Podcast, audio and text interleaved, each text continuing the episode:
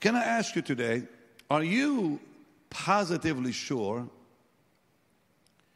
that if the economy collapses tomorrow, that you'll be financially secure?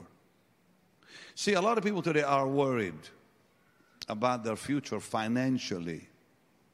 Financially. Because they hear the news, they see what's going on, and they're scared. Rightfully. Rightfully. There's nothing wrong with being scared. It's a human response to pr- problems. But our trust is in the Lord. He said to us, He said to us in His Word, David wrote these words. He said, I'm old and I was young, meaning I've lived a long life. And in my lifetime, David said, I have not seen the righteous forsaken. Say those words. I have not what? Are you righteous? Then you'll never be forsaken. Yeah, exactly. Or his seed, because if if David stopped with I've not seen the righteous forsaken, that's only half the good news.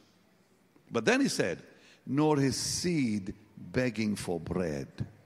Now, if your seed will not lack, meaning your children and grandchildren and great grandchildren and great great great grandchildren, then God will surely take care of you. So the Lord has promised to take care of you and your children and your grandchildren and your great great great grandchildren financially. Say financially. Because David said, nor is seed begging for bread. That's a wonderful promise in the Bible. That is such a blessed promise. If it was the only promise in the Bible, it's enough to give you peace because God spoke that. But there's many promises like that. Now some will say, well, I don't know if I believe the Bible. Okay, let me ask you a few questions. Now, now you need to listen carefully to this, okay?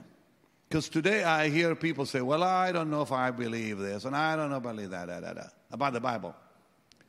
My response is, how many prophecies are in books outside Christianity, other religions?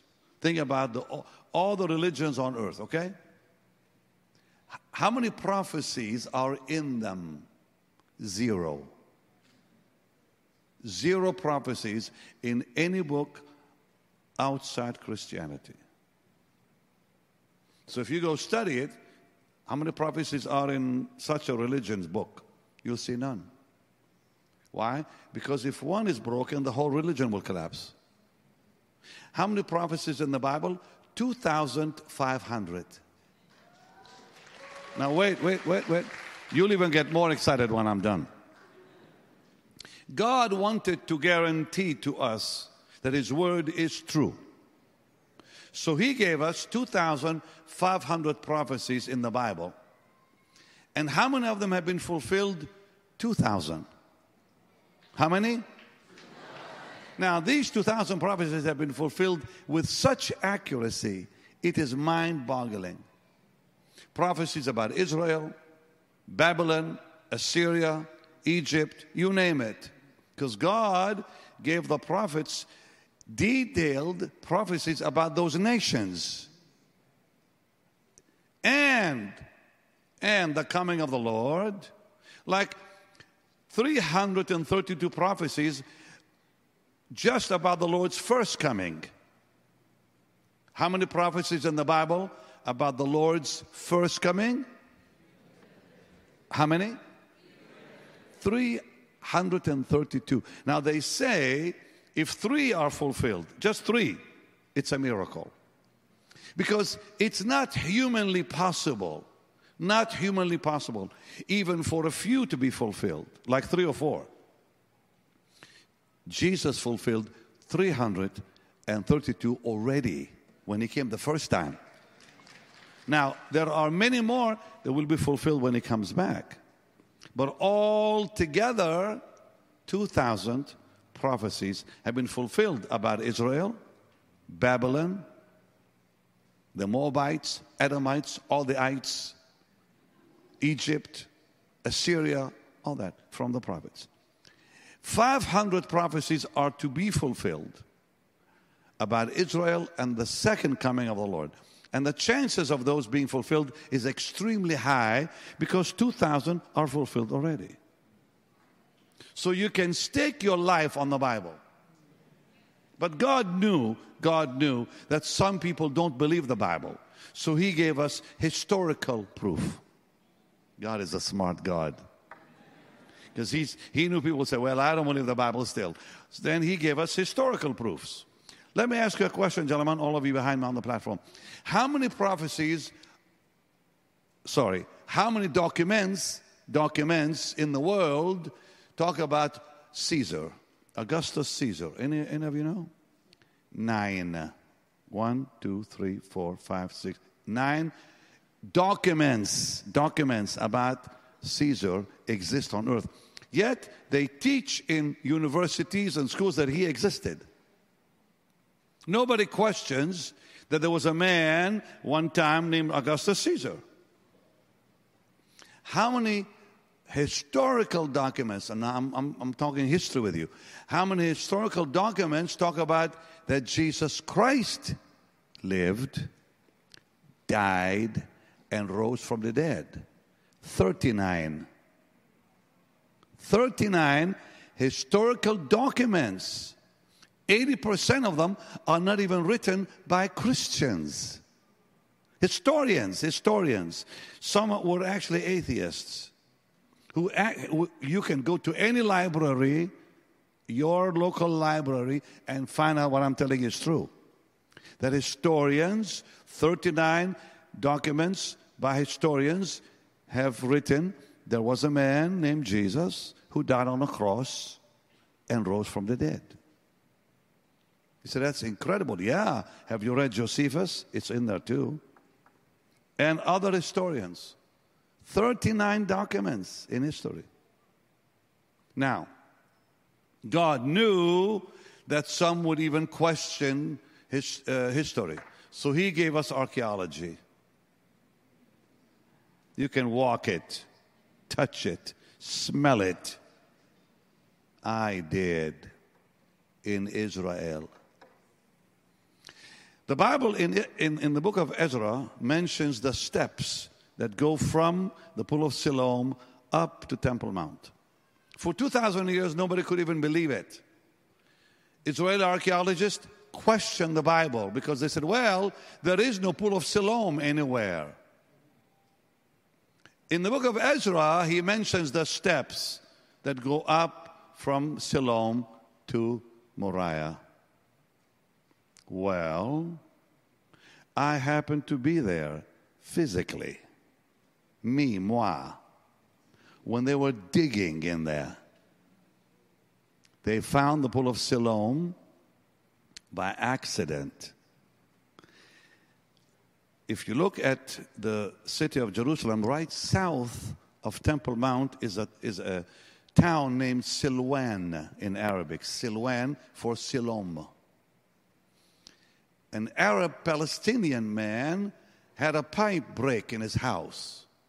So, over 2,000 years, all the mud came down from the mount, okay, Temple Mount, with all the destruction and all the mud. It covered the city of David, it covered the pool of Siloam, it covered treasures hidden under the ground. So, this guy had a pipe break. So, he called for the city to come and help. So they came, and as they were fixing it, they found there's more underneath his house. And what did they find? The pool of Siloam, mentioned in the Gospel of John. And then, to their amazement and surprise, and I happened to be there, they found the steps that go from the pool to the temple. I walked on those steps.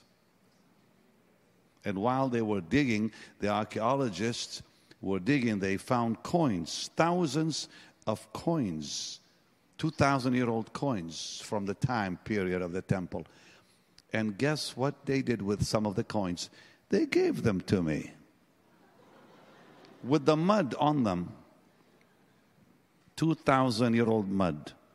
I cleaned them and stuck them in my pocket. And I still have them. I walked in the, those locations and they've discovered more and more. You can go on YouTube, just put City of David, it's all there. You can literally see the sites they have discovered and dug. Now, archaeologists, Jewish archaeologists who are not saved, use the Bible for archaeology. They don't even use other books anymore, they use the Bible. Because the Bible now has become the roadmap in archaeology in Israel. These are not Christians. Can you give the Lord a mighty hand for that? So, so, my point is, God has given us proof after proof after proof that the Bible is His Word. So when I said the Bible says, stake your life on it. And the Bible says, I have not seen the righteous forsaken. You believe that, right? Well, you better. There's proof for that, huh? Nor is seed begging for bread. And the Bible also tells us all is well. Say, all is well. What did that uh, Shunammite woman say when her son died? Remember that story in, in 2 Kings? Her son was dead. Dead. And she never told her husband, the father of the child, that his boy was dead.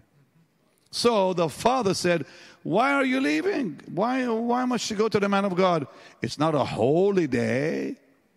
But she said, All is well. To her husband. Now she's on the way, and Elisha is there, and she comes to Gehazi, and she says, All is well. Well, in the, in the natural, it wasn't well. The boy was dead. But to her, God is a specialist in the impossible. Nothing is impossible. Say nothing. Say it again. One, one more time, please. Nothing is impossible with God. Now, now, wait, wait, wait. With God, it's very important that you understand with, not to, with. Nowhere in the Bible does it say, even though it's true, but it doesn't say in the Bible, nothing is impossible to God. It says with God. Why? Because God needs someone to believe his promise. So, nothing truly is impossible to God, but God has chosen not to do it by himself. Oral Roberts used to say, God will not do it without you, and you cannot do it without Him. Say, God will not do it without me, and I cannot do it without Him. So God needs you to believe. That's why it says, with God, nothing is impossible. So if you put your faith in His promise, the miracle will happen. But if your faith is in your ability, no go. So you look at the Bible. After you look at the trouble out there, you look at the Bible and say, you know what? I don't care about that trouble. Because it says all is well. And Jesus said over and over and over and over, even when the storm came, Fear not. Don't be afraid. He said that over and over in the Gospels. So he repeats it to us tonight. Don't be afraid. Look at somebody and say, Don't be afraid. What are you afraid for? Come on, tell them, ask them. So, what are you afraid for? All is well. Let me hear you. Lift your hand, say, Thank you, Lord, all is well. Well, that's the Bible.